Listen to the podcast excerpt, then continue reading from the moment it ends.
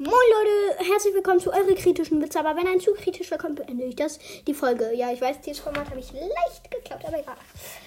Alle Kinder haben gute Noten, außer Felix, der kann nichts. Felix, mal ein bisschen besser anstrengen, sonst gibt das eine 6 ne? Ihr wisst Bescheid, Leute. Alle Kinder bewundern die Schrottpresse, nur nicht Hagen, der sitzt noch im Wagen.